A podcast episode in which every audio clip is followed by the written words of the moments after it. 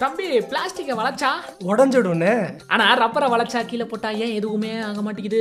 ஏன்னா அது வளைஞ்சு கொடுக்குற தன்மை கொண்டதுனே. கரெக்ட் ஜீசஸும் இதே மாதிரி தான் பரலோகத்தில் இருக்கிற மேன்மையை விட்டுவிட்டு பூமிக்கு வந்தப்ப இங்க எப்படி ஃபிளெக்சிபிளா அதாவது மற்றவங்கள அட்ஜஸ்ட் பண்ணி வாழலாம்னு பழகிக்கிட்டாரு.